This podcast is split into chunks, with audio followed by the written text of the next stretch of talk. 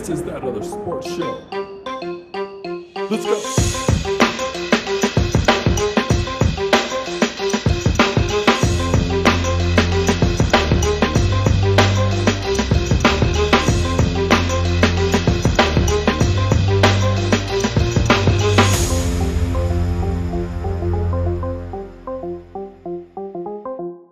Ladies and gentlemen, we have potentially witnessed the greatest couple three weeks Mm. of NFL football that anyone has ever witnessed. And we are here today, right now, this second.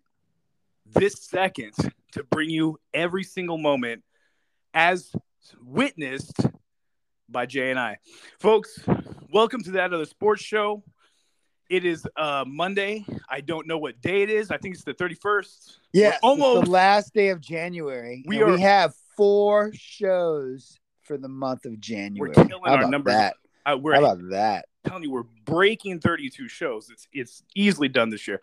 It's unreal. We're almost in month two of year 2022. Folks, shit is getting real. The Super Bowl winner or the Super Bowl teams hmm are there. They're in place.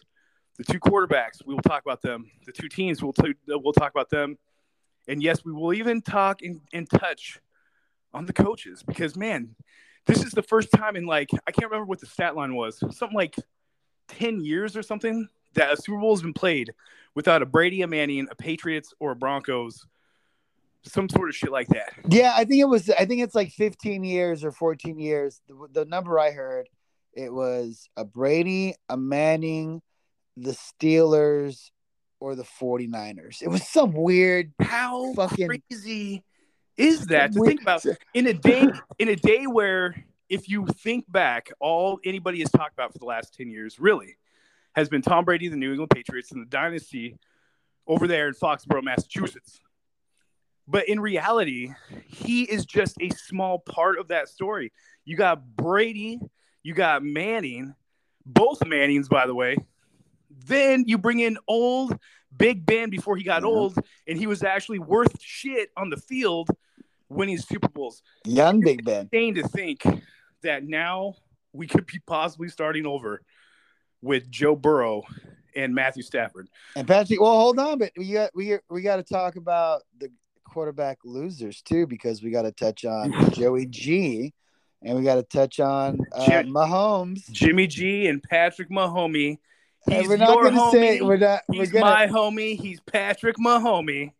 I mean, We're going to talk about Patrick too. But first, we have fights. yes. before Let's we get him get out of the way. Let's just get him out of the way. We got to just bust these and kick him out like fucking SWAT through a fucking drug house door. Bam! We're going in.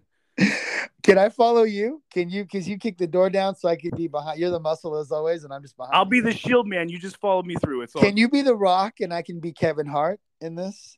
Yes. That worked. Yes.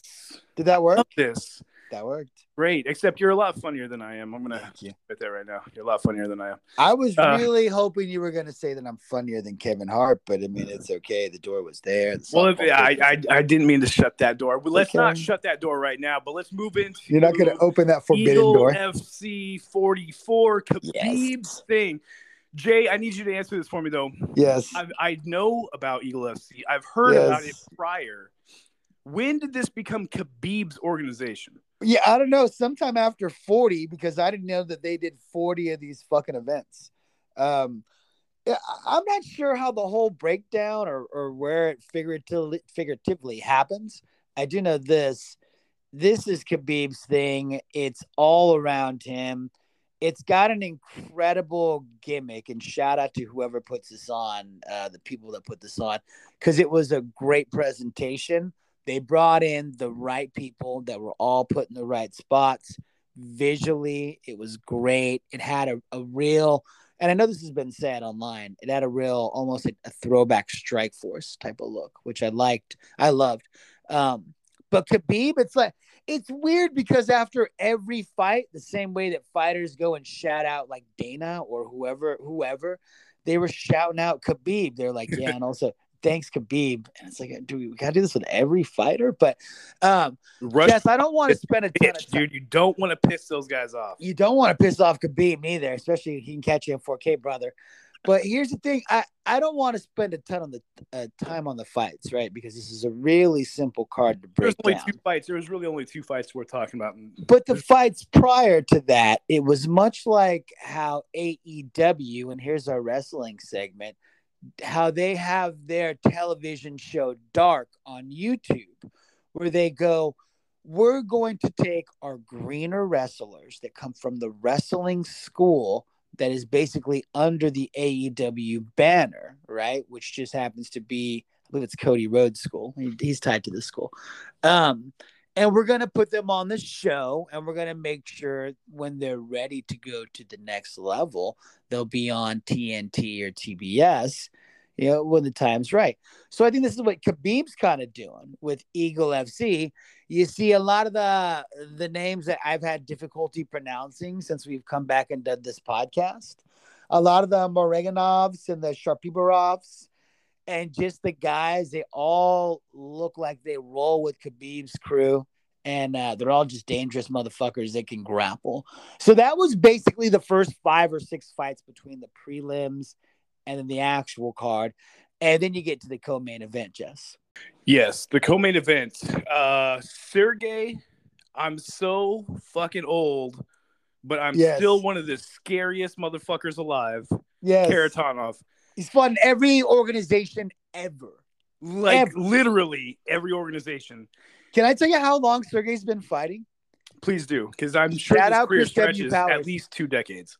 shout out Chris W. Powers in 2001 or 2002 when Chris W. Powers and I were still writing on websites. People were still writing articles. I guess in the early, we were doing prediction posts on MMA fights and we were doing Sergey fights for Pride in 2001, 2002. it's a long ass time. Like I That's said, 20 over fucking over two decades. That's, That's crazy. 20 years ago. That's unreal. And he, the thing is, he looked like he was 55 back then. He looked like he had been in a few fights back then, is what you're saying. Goodness gracious, that man. Uh, he actually put on a pretty good show. Tyrone uh, Tyrone Spong. This was Uh, the traditional uh, K1 type fighter versus a, a true mixed martial artist. Yes, It was one of those, Bong has a uh, a world class resume as a uh, K1 kickboxer. Um, Very decorated very decorated. striker.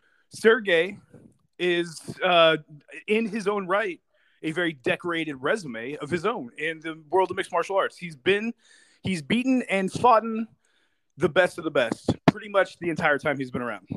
Um, this fight came down to what I I looked at as Sergey didn't want to stand and bang and get knocked out by a K1 guy Nope. he got the he got the takedown. He wore Spong out on the ground, and he eventually pounded out a TKO uh, victory, which I think is super cool because uh, uh, there's not a lot of uh, there's not a lot of ground and pound anymore in MMA. You you watch it, certain guys maybe have some, but I feel like that Everybody's too well rounded. Everyone Everyone's too well rounded. I just need a old school. Here's a striker versus here's a grappler. I just need you to scale it back. and that's what Sergey gave us. I mean, if you watch the fight, he did what he had That's to do. That's what Tyrone gave us as well. or that's what yeah Ty- tyrone gave us that as well he gave us the opposite end of that spectrum the spectrum where he was getting his face punched in by a very large man from eastern europe uh or western europe sir sorry um sergey did everything he had to do it was super classic to watch him come out and fight the way that he did uh, he obviously looks like he's basically been like bar hopping somewhere, you know, for the last like three months. But you know what? The a guy, he's just real MMA fighter. he's just so damn tough and you can't take that away from guys those old school dudes the, the kharitonovs the Cro Cops those The those guys have been fighting for 20 years. those guys they just they're just tough man. They've done everything. They've fought in every everybody. They've defended every against every style of of combat sports.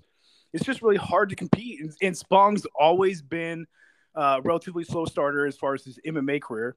Uh, and he looked to get on board quick with the kicks and the strikes, which uh, Kharitonov obviously wasn't going to allow him to do. Uh, I loved it, man. It, was, Uh, it was a great co-main event. Hey, hey Jess, Great speaking, is in nostalgia. speaking of uh, guys that we've been watching fight for 20 years, uh, the other fight was Rashad Evans. Oh yes. I don't want to spend a ton of time talking about the fights here, and I feel like we've spent too much time on it already. We as did. much as I want to My talk fault. about, no, it's- no, we're good. It's uh, hey, listen, you got takes, you got to get them out.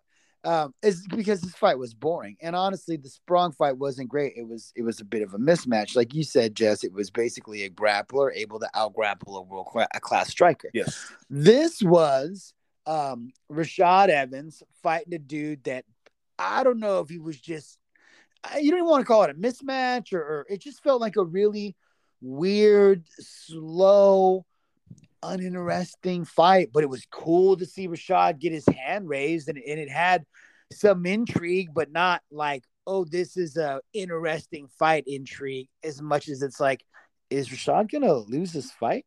Intrigue and and I don't know I don't know if that's great, but I mean you know MMA is MMA. Um, again, just I want to focus on presentation. Amazing was a Chael, fantastic in the booth. Um, uh, Usman hopped in, high energy. Usman reminds me a lot of DC when they started sticking DC in the booth year one, and he was going to like different uh, different events, and, and you were like, man, when he's polished, he's going to be great. Uh, Triple C, I thought was great. Triple C hops in and out of the gimmick when he's out of the gimmick and he's just doing play by play and he's doing coaching strategy shit. He's great. When he's hopping back into the gimmick, well, then I mean, you know, it can get a little cringy. And I It, mean, did but- did uh, did Triple C give you a little bit of a feel of a Dominick Cruz in the booth? no, to me, not no. when he for me personally when he was going into training coaching looking at the play-by-play declaring like this is what i would do right here Yeah, Look, that's did a it good call. Okay, I, I- like that. i, I- enjoyed that aspect much like i enjoy uh, hearing dominick He's he's doing something more like Cruz, and you don't get that out of Bisping, and you don't get that out of DC because they each have their own different styles. Uh, Um, Cruz is, and I used to think Florian was great at this too, where Florian could really break shit down.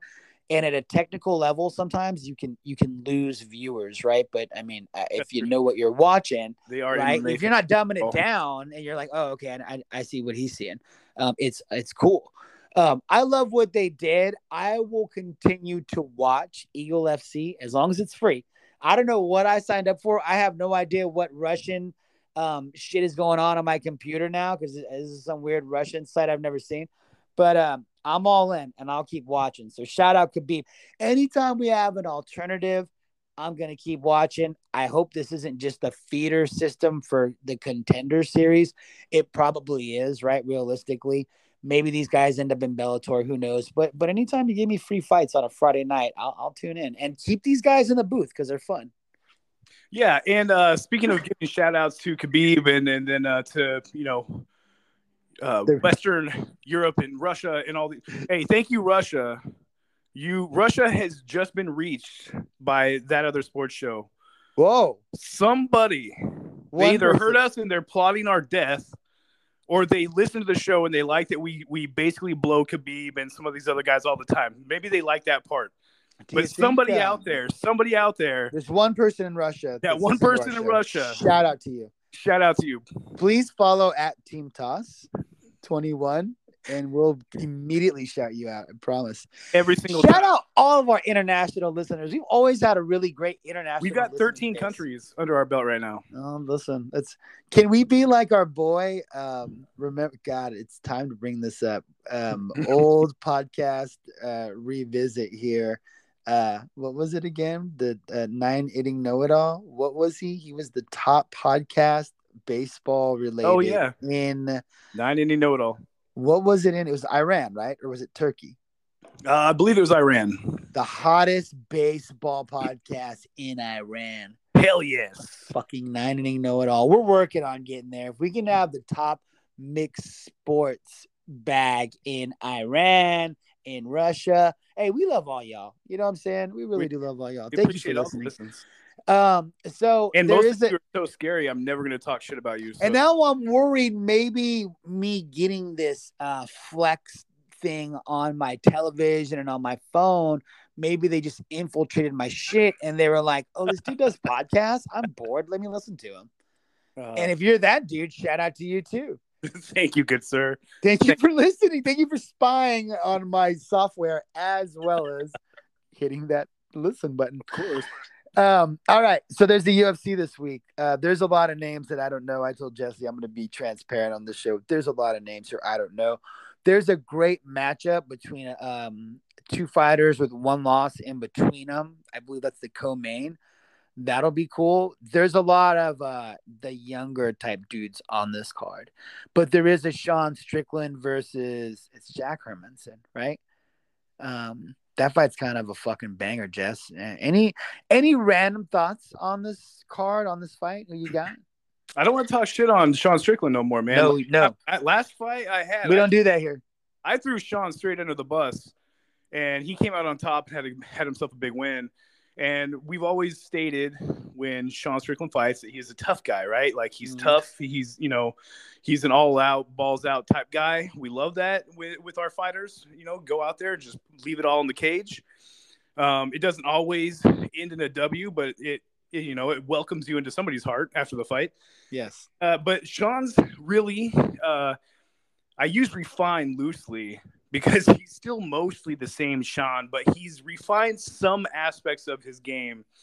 Tighten it up a little bit. and when you evolve, even in the slightest, I think it's a win. And he's he's moved that win into actual physical wins.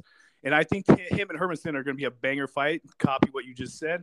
I believe that it's it's just meant for fireworks. I can't wait to I can't wait to at least watch the highlights. Yeah, because you're not gonna watch the full fight, right? Even though you have ESPN Plus.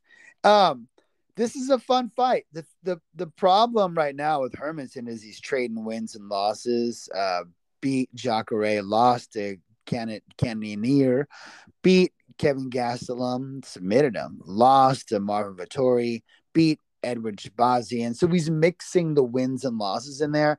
And that Shahbazyan fight was actually really good and fun. So this um this is a good fight on paper. This is a fucking banger. Um, I'm gonna lean Strickland just because I'm about the trending up versus trending down. And uh, if Hermansson trades wins and losses, and his last fight was a win, it, I mean, listen, I'm not a scientist, but I'm gonna go. I'm gonna go L here. Um, you know, our boy Sam Alvey's fighting on this card too. Shout out Sam Alvey, another old friend of the show. He's fighting Phil Hawes. Um, there's some fun fights on here, but outside of this uh, Strickland Hermansson fight, I mean, I'll watch the fights. Um, the fight I was discussing, the one loss between the two guys, is uh, Punahele Soriano versus, and this is another name I'm going to butcher because I'm drinking fucking bangs, Nick Ma- Maximov. I think I nailed that. Get it. That's going to be a fun fucking fight too. They got some bangers on here.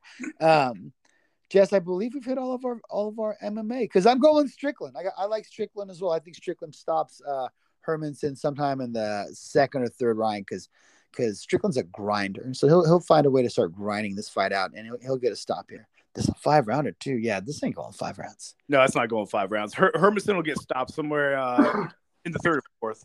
Strickland will go for it towards the end of the fight. Like he he's got a he's not a slow starter by any means, but damn, that boy's motor picks up in the third. You know, in those late in the championship rounds, so to speak, picks up heavy. So expect I'm expecting a finish. He fights violently. Both these dudes fight violently. Yes, big heavy hands from from these from this weight class. Heavy. Yeah, yeah. These these guys aren't just throwing jabs. They're not. They're not pawing at each other. These guys are looking to fuck each other up. Um, is it football time? Did we make it? We did. It's Uh, time to talk. I love it. Where Uh, do we start? Do we do so? Let's go. Let's go. Game one. Uh, game one was the Chiefs Chiefs, at the Cincinnati Bengals. You and I uh, both picked the Chiefs. We liked the Chiefs to cover as well. I think, right? I think we. I think we both thought this would end up being like a seven or a ten point game. Can't- Yeah, yeah, yeah, yeah. I believe the initial spread was two and a half, which was crazy. With the No, it hot. No, this was the four and a half, right? This was the big spread. This was No. the four and a half. Was it two and a half? I believe the initial spread was small and then grew larger, much like we had talked about in last week's show. We figured that the, the spread would get bigger as, as the week went on. Yeah, see, because all the money started coming out of the Chiefs. So, uh, I Um, mean, this Jess, this is a this is a tale of two halves, really, right? I mean, when you really want to get down to the brass tacks, this was incredible Mahomes that just was doing everything right. All the checkdowns were there, and not only were the checkdowns there, but the guys were breaking tackles. Um, and the Bengals just could not stay on the fucking field. It was just an it, it just felt like it was gonna get messy quickly.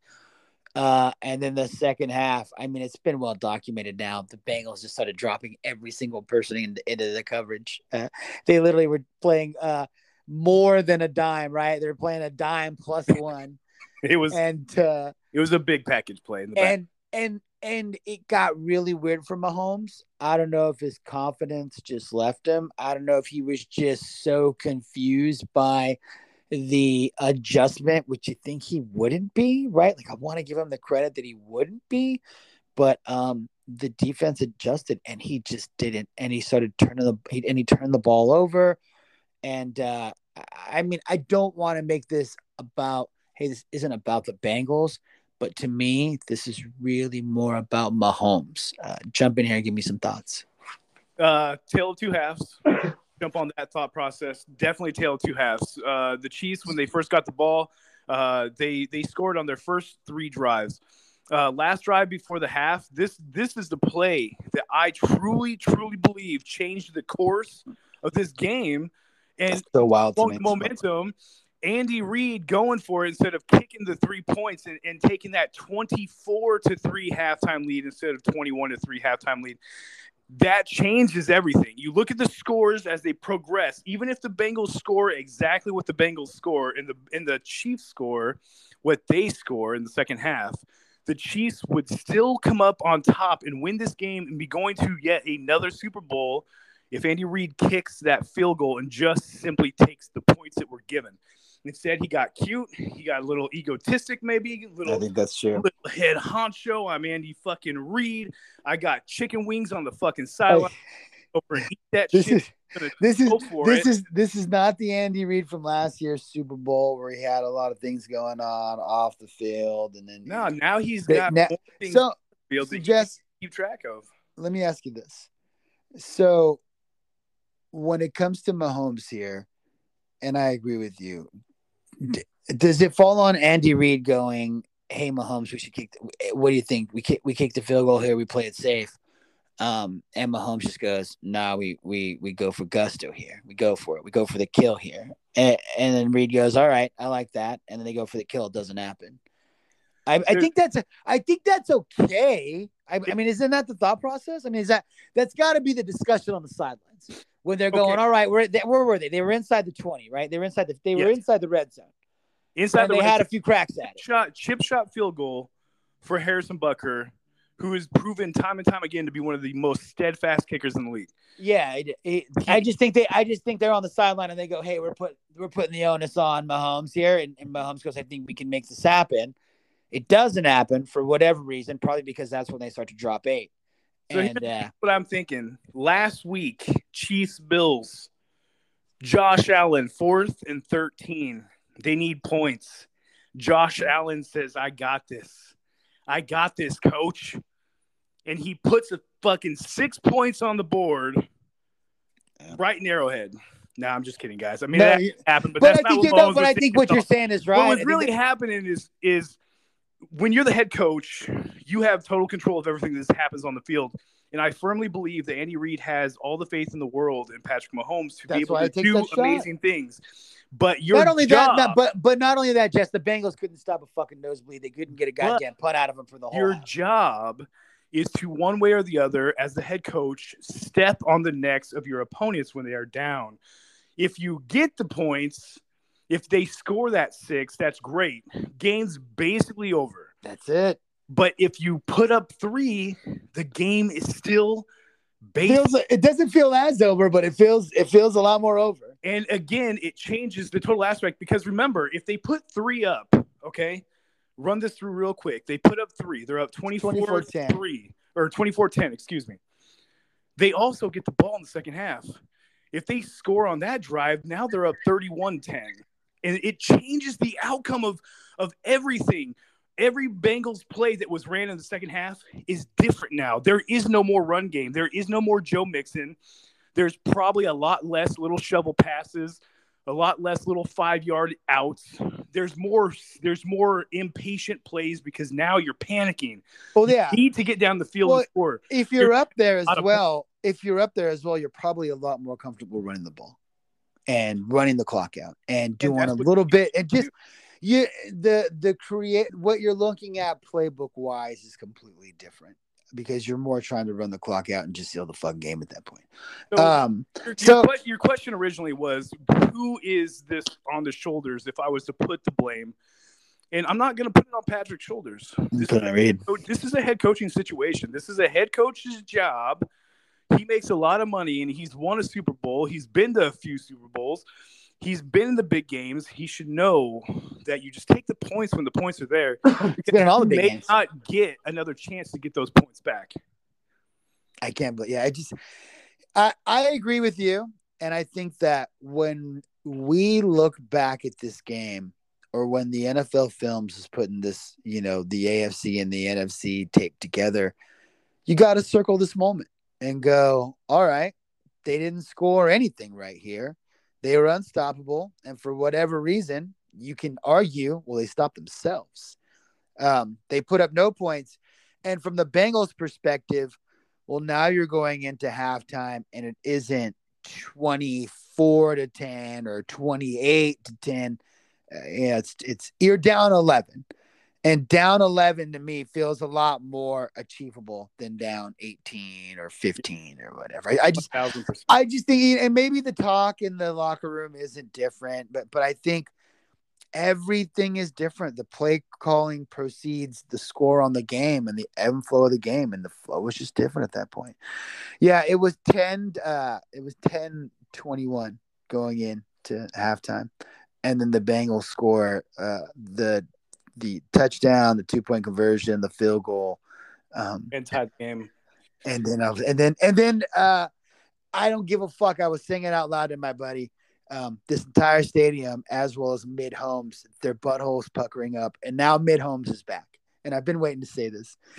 Uh, shout out to my boy Brian, B Black, B Black, uh, five five nine on Twitter. This fucking guy, and of course, let's call it. He's a Vegas Raiders fan. He's been saying mid homes has been peeking out all year. He's been hiding himself with a rouge, and we've been saying, "Oh, well, he's not mid homes. He's just not putting up the same numbers, but he's winning games." And look, uh, look what he's done in the playoffs against these defenses. Even though he didn't do it in the regular season, he did in the playoffs. Dude, mid homes was back. That that guy could not figure it out in the second half. And again, everybody watching that game, every Twitter armchair defensive coordinator is watching and going, yeah, man, they're just dropping the whole defense now. They're just playing a dime plus one. And Mid Holmes just has to find the guys that are crossing routes. Mid Holmes has to find that matchup. He has to find, he has to make the throws that we know he can make, and he just couldn't make them. And another shout out, real quick, to the Cincinnati Bengals defensive coordinator and defense on the field. Because at, in the second half, when they made that change and they were like, fuck, man, we are dropping everybody back. We're rushing three. They were rushing three guys with a linebacker spying on Mahomes. The spy, But they would switch. off, they would switch if it wasn't a linebacker, it was a defensive back. They would they would camouflage it so Mahomes couldn't just lock in on one. the guy. spy played amazing, whichever way they went, whether it was the corner, the safety, or the linebacker playing the spy position. They play Mahomes perfect. Hubbard is a huge giant man, and he spied Mahomes and ended up getting one of the bigger sacks down there in the fourth quarter. Uh, actually, I believe that's the one that he caused Mahomes to fumble that Kansas City ended up getting the ball back. But uh, the defense was rushing three primarily and getting pressure just enough. Just enough. Like enough Just to make enough. him comfortable in the pocket, scramble out, There were times though where we I started getting the weird Mahomes again, where he was doing the the 180s and the pirouettes and the just neck the next ba- you know breaking in half looking every whi- which direction the ball's hanging way out there was so many times when i was like damn he, the way he's running with the ball he's gonna just drop it what is he doing? What is he doing? Just, what is he doing? This is the- absolutely phenomenal job by the cincinnati bengals uh, defensive coordinator for just calling as well as the defense because they had to make the fucking plays. They had to, they had to be out there. Yeah of course the Do you play remember? place D- There's a play there at the last. It's in the last minute or last thirty seconds, and this fucking defensive end, and I wish I knew his name. He chases fucking Mahomes one side of the one side of the field, and Mahomes does the pirouette, and this fucking guy chases him all the way to the other side of the field. This guy literally tried to run step for step with Mahomes. Probably ended up running fucking thirty yards on one play, and uh, the guy just hits the sidelines and goes, "Yeah, I'm good for a play. I gotta fucking take a play. Fucking good." I know it's about. I know it's the most important drive of the fuck game right now. the best But I really need. I need oxygen. This fucking guy is fast, and I just need a moment. Mahomes runs 50 yards backfield, two yards upfield. He literally gained two yards on that play, chased down by a, a I believe it was the left end. It, it was absolutely phenomenal. And yeah, I remember the guy got up, hands on hips immediately. He kind of had dying. he kind of had back dying. bent backwards. He was kind of like his head was hanging. He's like, "Damn, I'm done." This I'm guy is. This guy is breathing in all the oxygen in that stadium. Fucking smelling barbecue. And All he's, he's smelling barbecue and fucking death is all he smells at that moment. Uh, mid Holmes showed up in the second half, and Where where are Jesse? Where are the sideline routes? Where are your cutting guys going to box out and hit a sideline? Okay, so if they're going to take the crossing routes away, that's cool. Then hit the sideline. Where's your three and out? Where your where where are your five steps to shoot to the sidelines? Where are any of these? Where are Travis, what the fuck Travis are what? Where are the where are the adjustments? ultimate blanket for any quarterback. If I was quarterback, Kelce would get me at least 100 yards in a game because he will catch everything towards him. And Kelce was nowhere to be found basically the entire second half of that game.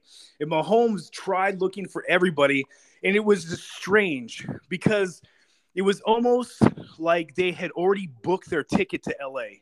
I I hate to say it like that, but it just it it. Please, But me but I think but I think right? It- I think you can make that argument. It had the feel like they had already booked their plane ride. The hotels were there. You know, the high. I don't I don't see it like they're playing safe. for 'em. I don't see it like they were playing safe, Jess. Not playing safe. I just think that that a dude again, credit to the Bengals here because we're spending all this time talking about Mahomes, but credit to the Bengals. They made the adjustments and also they made the adjustments on offense because they were finally able to keep mid homes off the field for a moment. They were actually able to get the ball to Ja'Marr Chase. They were actually able to go, okay, if you're going to take uh, Chase away from us, then we're going to spread this ball around. Um, there was an incredible screen pass, I believe, to Mixon at some point. And then at some point in that overtime, Mixon just went, I'm a man, and I'm just going to start fucking running this ball extremely. down your throat, and none of you motherfuckers are going to be able to stop me. And that's that's literally what happened in overtime once they got that turnover. Yeah. And the and any old school football guy, your fucking high school and middle school football tackle coaches are dick hard going, yes, run the ball between those tackles. Let's just go fundamental fucking football here. We don't need exotic plays right now. We don't need trips. We don't need to spread them out. We're just going to line up and we're going to fucking run. And it worked. Which is really funny because Zac Taylor, the head coach of the Cincinnati Bengals, uh, we seem to want to lump like quote unquote young coaches into this new coaching genre of you know the Kyle Shanahan's and uh, you know that type of like where they run all the weird, crazy, exotic plays. Zac Taylor is definitely more old school of a of a head coach. The way he runs the ball, and he's got workhorses. He's got the he's got the the bell cow in the backfield. He can do that. And when you when Joe Burrow kicked into that next gear, it just gave more openings in the middle of that defensive line for Mixon to run through, and he took every yard he could. And trust me, if you watch that game, Mixon worked his ass off for every yard. He had to. He had to. But in Incredible. the end, we had to crown a winner. The AFC Championship goes to the Cincinnati Bengals. The head coach Zac Taylor did a tremendous job. The defensive uh, uh, coach did a great job. Offensive staff did a great job, and the players on the field deserved it. Uh, we we give we're gonna give credit to another special wide receiver in the next game, but I just want to say that Ja'Marr Chase is something of a different I've type of beast say. I've been trying to say this all a season, different type of animal. Uh, Jay likes to refer to him as like the next big thing. He's he's taken uh, what do you say, DeAndre Hopkins. Hopkins' place in the elite. And after watching the things that he can do and how hard he plays, he's a- such a young guy, right? He's a rookie. Mhm. You would think that sometimes rookies tend to take plays off or they get frustrated easily in a game. Ja'Marr Chase was shut down basically for a half of football. Came back and still just plugged, plugged, plugged away. And every catch he caught, or every pass he caught, he he fought for the YAC yards, and he was pushing dudes over and just fighting for more yards. And he is. He's an elite wide receiver in this league, and I'm looking forward to seeing Burrow pass to him for the next ten years, hopefully. Jess, what do we do um, when that guy puts on a little bit more muscle and uh, re- and really learns like if he becomes like an Antonio Brown type route runner? That would you be. know what I'm saying? Like it's He's already got the hands. He's got the hands. He's got the, He's got speed. the speed. he's not he's not easy to take down already doesn't even as is. Proper route running right now because he's so fast. He just puts the wheels on and goes past people. If he can get to that stage where he's in the off season, just running those tree Yeah, routes, he's bop, that guy, bop, though. bop, bop, He's that Man, guy though. that's gonna I'm be gonna be more than special. He's that guy. I'm telling you, Jess. He's he's elite. Um, what do we say about Burrow that everybody else isn't gonna isn't saying? Everyone's blowing him right now. He's the guy. He's right? the coolest motherfucking quarterback in the league right He's cooler than Josh Allen. He's. Does Josh Allen wear a fur coat with little heart symbols? No. No, he doesn't. Josh Allen that doesn't. was the- Josh Allen doesn't have the swag. Josh Allen wears hoodies, which I appreciate because I Josh was Allen. Josh Allen is a, he's a country boy. He's a you know what I'm saying. He's a country baby. boy through and he's a country boy through and through. That's it. That's that country boy shit. He ain't, So- wearing, he ain't wearing that Joe Cool shit. He's not wearing a big fucking gold chain and the fucking vanilla ice swag sunglasses. Like he just he wasn't doing it. Like I mean, what quarterback though? Seriously, what quarterback does that? What quarterback shows up like that outside of a guy named Ryan Fitzpatrick? Okay, I man, you goes hear it up all, to you Arrow- hear it you show up the to the AFC, the defending AFC champions home, and you just look like I don't give a fuck about this place. I'm coming here to beat y'all, and that's it. Yes, you hear it all the time, right? Like you, we want our quarterbacks to be smart and high football IQs and athletic, but you want them to have a little bit of swag, right? Just a little, just enough, right? Just It's enough. enough for the position. And I'm telling you what, this fucking kid, he he camouflaged it. And uh he wasn't like Baker Mayfield, like look at me, look at my TikTok videos or my whatever that he was putting these videos on. I could dance, I can hang out with the boys, I got a little swag, I, I got some moves. Nah, he kept it under fucking wraps. And now all of a sudden, we're probably, I mean, by by Super Bowl Sunday, we might be, we might have had a spoonful or two too many. We'll see when we get there. The funny thing about Burrow is that uh, when he speaks, he's such a softly spoken guy. He's very he confident. comes in with this huge bravado of, of a figure. He's got the coat and the shades and the gold chain. He's walking in just just swagadelic, right?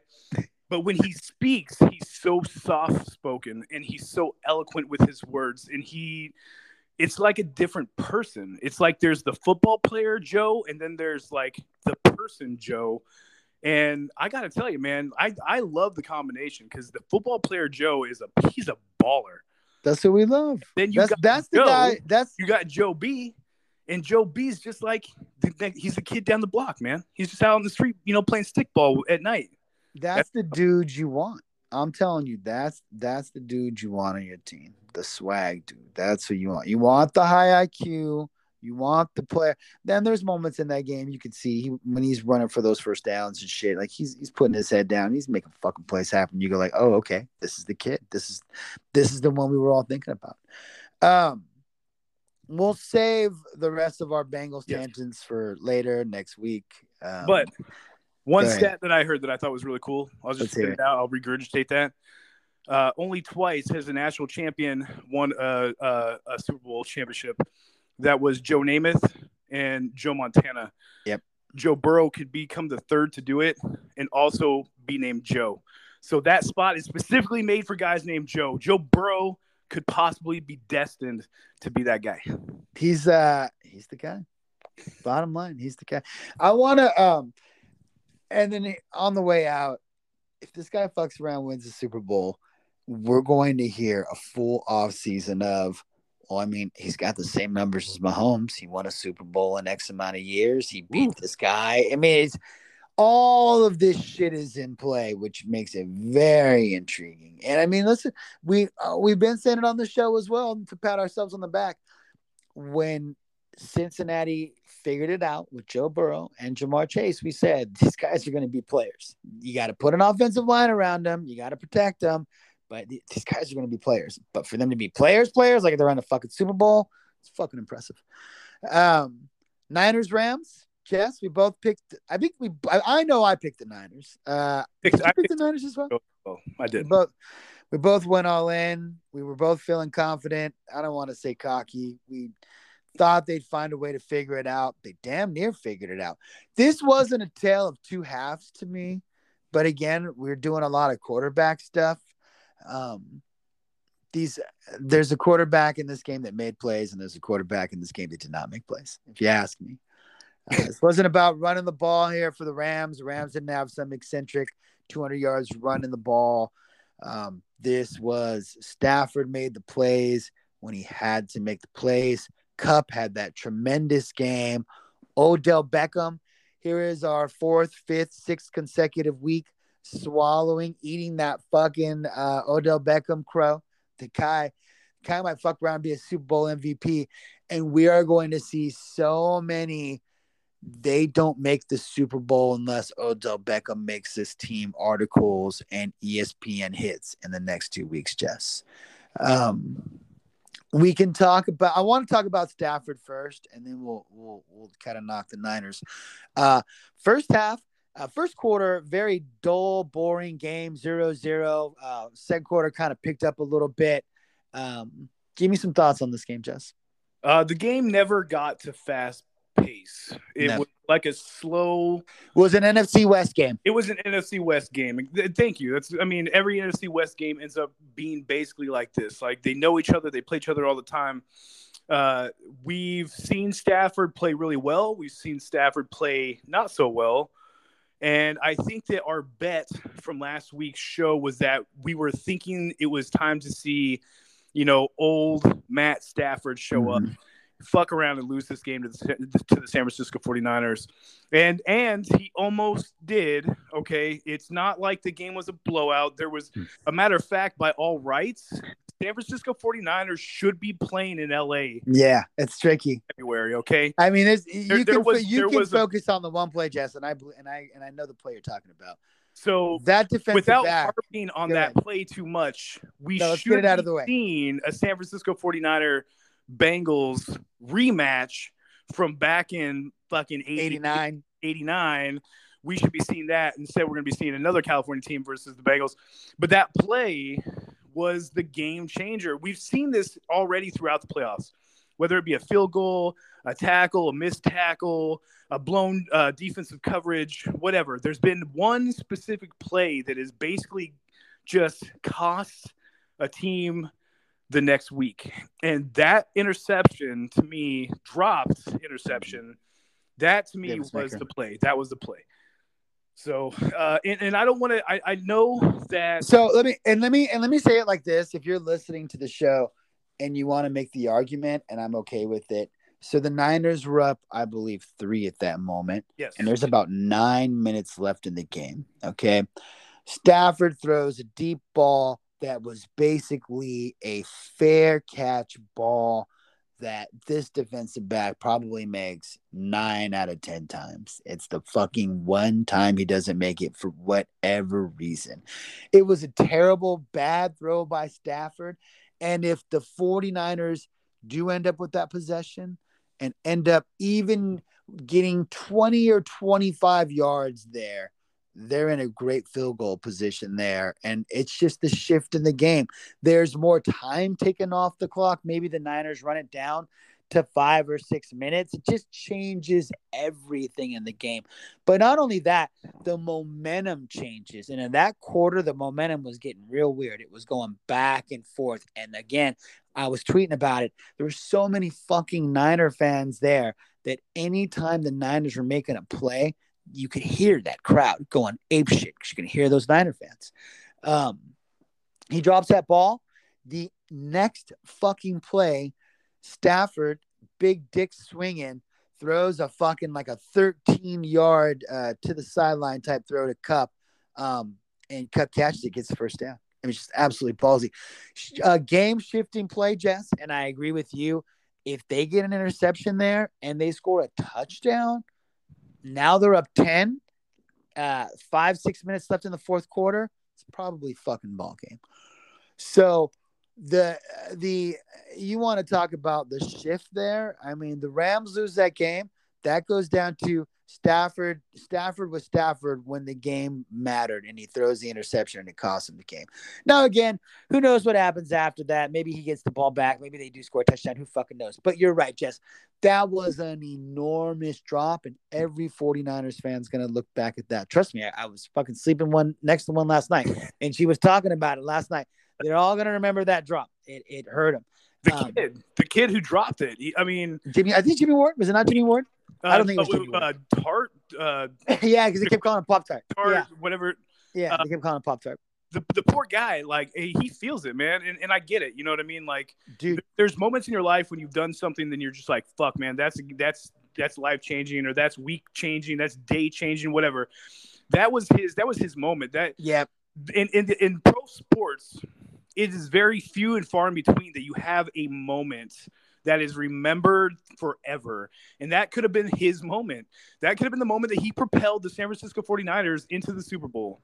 And and in one of his interviews, he said, I don't understand what happened. He goes, I've not dropped a pass all week yeah. until that play.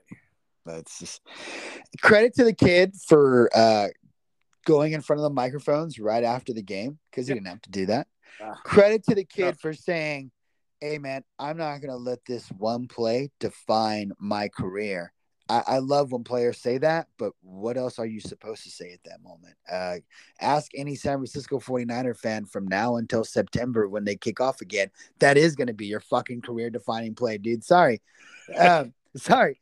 But but again, And we him going out in front of that mic and This, this speaking. poor kid's soul right here on the show. But shift shift game shifting moment the rams go down they score there and the niners really never recover. Now there's a moment deep in this game right before this where uh, i believe the rams went for it on fourth and two. Uh, they tried a quarterback Yeah, sneak. That- they didn't that's- get it. They didn't get it. There's short field there and the Niners don't take advantage of it. So there's moments here where the Niners just didn't take advantage for whatever reasoning. And a lot of that reasoning, it's going to fall back on Jimmy G. End of the day here, Jess, Jimmy G has that ball with two minutes left and timeouts. And this is the definitive Jimmy G moment, Jess. If he goes down and scores a touchdown there, the guy's career changes. This is a career changing drive. Or you have that drive, the drive that he had. Ugh. And that drive, that drive cost him money.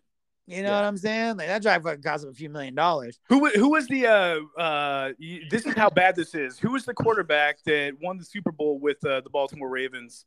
When Talking about Trent Dilfer or Oh. Joey Flacco? Flacco, Wacko Flacco. See, look, that's how bad that this is where Jimmy G's heading. We were going to forget him now. Wacko Flacco wins a Super Bowl, gets a ginormous contract out of that deal. Mm-hmm. Yep. This was Jimmy Guaranteed G's money. He lost it all. He's got nothing, and we'll forget him. We'll well, we won't, we won't forget him, but because and we're gonna we're gonna talk about Jimmy G a little more, but but Jess, I, and I've done this the last three shows, so I want to put Jimmy G over in this moment. I said week 18 after week 18 on this podcast. Jimmy G had to make throws in that fucking two minutes, fourth quarter, and he did. I said during the Dallas game, after the Dallas game, Jimmy G had to make a few throws. He did. I said after the Green Bay game, man, he just didn't have to turn the ball over because the fucking special teams won that game. Uh, you know, and I, I, said it last week. Uh, he, his receivers failed him in that game because they dropped big balls. Um, but ultimately, special teams won that game against Green Bay. I'll go to my grave saying that. But this week, he fucking failed him. Bottom line, he failed them. I mean that that last two possessions, and I understand that Rams line is in his fucking face the entire game. And he's got Von Miller breathing down his neck. And he's got the defensive player of the year breathing down his neck. He's got these guys coming and sandwiching him.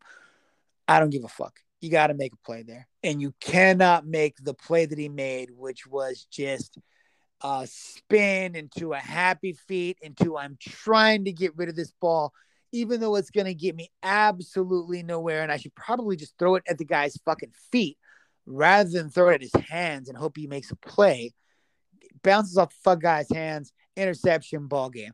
Now, again, I'm not saying that the following play on fourth down, he makes a miracle play, but you got to give the team a chance to make the miracle play.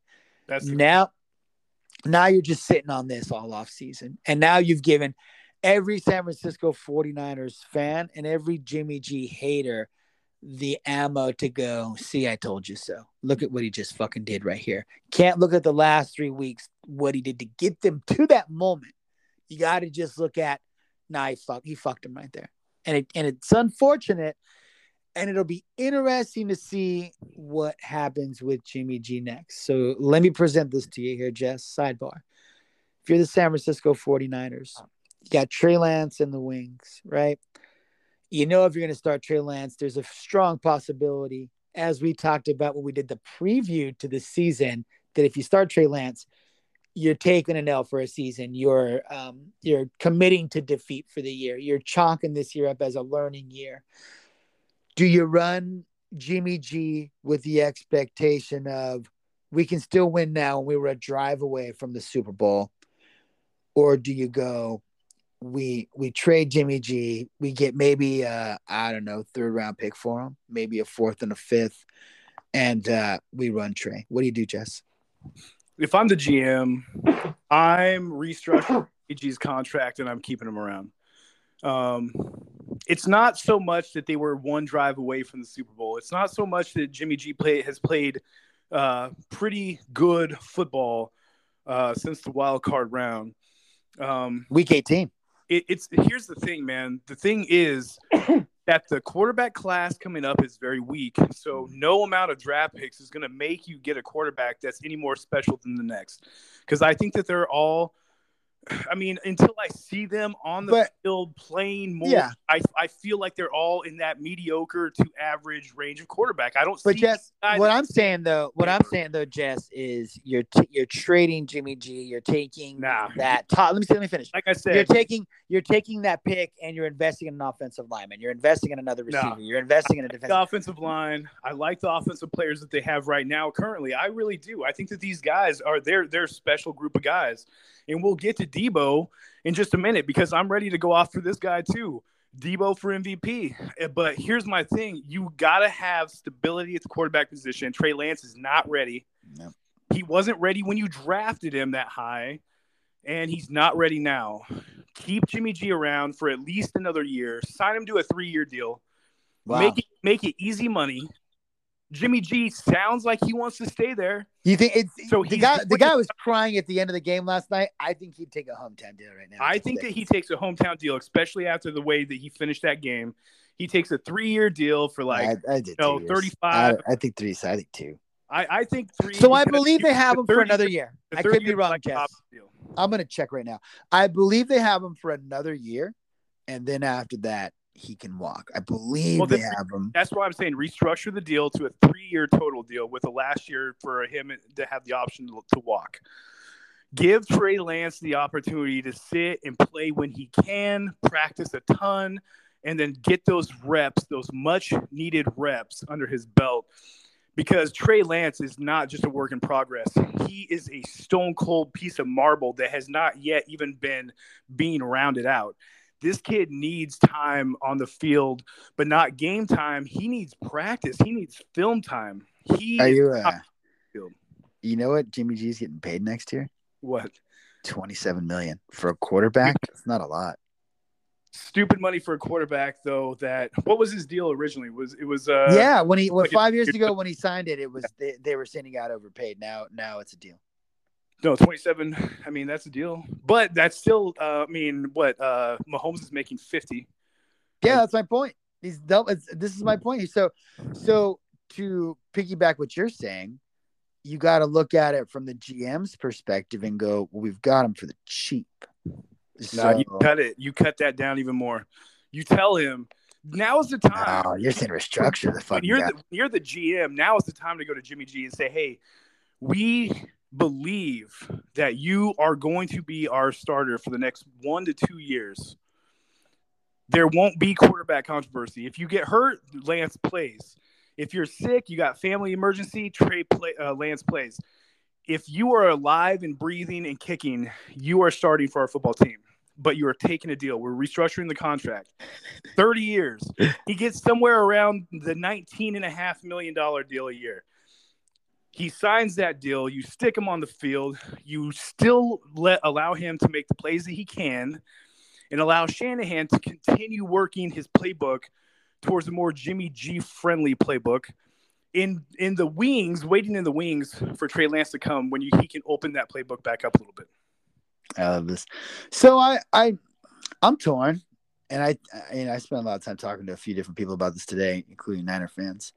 Um, and they're kind of 50-50, Jess, which makes it unique. Um, I think that if this team supports Jimmy G, and you had a a fucking outgoing circle of support for Jimmy G this week, people going, "Nah, we love him," and "Nah, we want to keep him," and "Nah, how dare people attack this fucking guy." So I I don't know, man. I I think you got to keep him, like you said, but I I mean, fuck for how long, man? For fuck for, I don't know, man. It's Two tricky. years. I think yeah, I think one more year. Lance, I think honestly, man, I think one more year. I I think, think, you got to one more one more year is probably all he'll get, but you restructure the contract with ways to kick him out after this next year. But you try to make him understand you won't be getting 27 million a year. You'll be getting like 19 and a half, but you will still be the starting quarterback of the San Francisco 49ers. This is so tricky. Um, God, I, we spent a lot of time talking nine, uh, Jimmy G, Niners. Um, did we do it? Is that is? Should Real we do quick. some Ram stuff? Any My- Ram stuff? Anything? So the OBG, uh, OBJ stuff, Yes. fantastic story stuff. You can see that he's actually happy. He's having a good time playing football again, and that's always great to see when a player is is elated to be on the field playing the game that he grew up as a child playing and loved as a child, and now he loves it again as an adult. Because playing for the Giants towards the end, uh, he didn't have fun. Playing uh, everywhere else he's played since, he's not had fun. His last little stint in Cleveland was nothing even close to fun. And watching him uh, hug his mom at the end of the game and just cry and just have that kind of that that emotional outlet, being like, "Look, this is where I'm at now compared to the last couple years." And I'm going to the damn Super Bowl where I always thought I, I belonged in the first place. I think it's fantastic to see. But on the other side of the field, you have a wide receiver who is going to be in that elite group, along with guys like Ja'Marr Chase and the Justin Jeffersons and the so on and so forth uh, in the wide receiver world. And that's Deebo Samuels. Deebo Samuels can do everything on the field, including throw the football. And this kid, he was a mess on the sideline. And stuff like that it's tears at my heartstrings. I look, man, like we all like to see, man. we guys, uh, we we guys especially, we like to play that macho guy, that tough guy. Look, man, it's heartbreaking to see a kid. He's a kid, literally. He's a young man, and he's playing in the biggest game of his entire young life, and he just lost in a heartbreak type fashion, and he's just over there a mess. And it just really captures the moment. On one side of the field, man, you have the winners, and the other side, you have the losers. And the best part about this story was OBJ crossing the entire field and going and actually sitting with Deebo and just holding him and letting him know, hey, brother, you're going to be here again. You're going to get chances at this again. This isn't the last time. This isn't your last stop. you have a lot more football to play. I loved it. Absolutely loved, loved That it. That was dope. That that part was dope. I uh I so we can do way too early Super Bowl predictions because I I'm I'm probably going to flip my pick, but right now my way too early prediction, and it's just because I, I want to see them win, is Cincinnati. But I don't know how I mean like I have no confidence in that pick as of right now, and it'll probably change. I I I have to really size them up, and I feel like the Bengals have just they just keep beating teams that they're not supposed to, as opposed to the Rams. And I don't want to say they had an, an easy route here. I just feel like their route was a little bit easier. So I, I I'm leaning Cincinnati right now. Do they beat a row? I mean, if you want to say the Raiders weren't okay, but they beat the number one seed Tennessee Titans at home. They beat Kansas City at home. They're going to LA. They're gonna be nobody believes in us. I, I'm, I'm, I'm, I, I think I like the Bengals just, but I, but it, but it could change. It, it could change in between now It's going. and when we record next week's show. Right now, the line right now is uh is a four. Rams, Rams by four. Rams by four. Yeah. Uh, so Son of a bitch. my my way too early pick is the Los Angeles Rams. Wow. I just think that they've been groomed this entire from the last from this past off season through this entire year. The pickups that they've made, uh, going out grabbing Von Miller, dropping fifteen hundred They went all in. for Matthew Stafford They went all in. they went all in and when you go all in and you finally made it to this point you can say look this is this is why we did it a lot of teams have attempted to go all in and they've failed and The the gamble doesn't always pay off. no, it does not. But for the Los Angeles Rams, it has paid off. They are in the Super Bowl, one way or the other, whether it was ugly or not. And that game was not pretty. It was not No. your. It was not your Matthew Stafford throws for 347 and three touchdowns, and you know Cam Akers picks up 129 on the ground. Donald, you know Aaron Donald's got three sacks. It was an ugly, hard fought, gritty game. And It was what we said it would be. So my pick right now, off the cuff, Los Angeles Rams, and I would take the points. That's it, folks. A lot of football. I think that we even went a little heavier on MMA stuff and combat sports, I- and I hope that you guys in uh, hashtag MMA Twitter appreciate that. Um, yes, please. we went. We really do hope you do. football stuff. We'll be back for us actual Super Bowl show. Yep. Where uh, next Monday we'll do our legitimate pick, and then we'll talk a little bit more about the teams and where they're at next week, in hopes that no COVID crap pops up and we lose like half the squad, and then they have to cancel the Super Bowl, and then all of our lives are miserable from there on. Let's pray that that doesn't happen. But until then, folks, enjoy the rest of the week. Drink a fucking bang and get hyped. And uh, please uh, go to Twitter and follow Jay Yes. at Valdez spelled backwards, 559. Follow myself at JTT81 and the pod at Team Toss 21.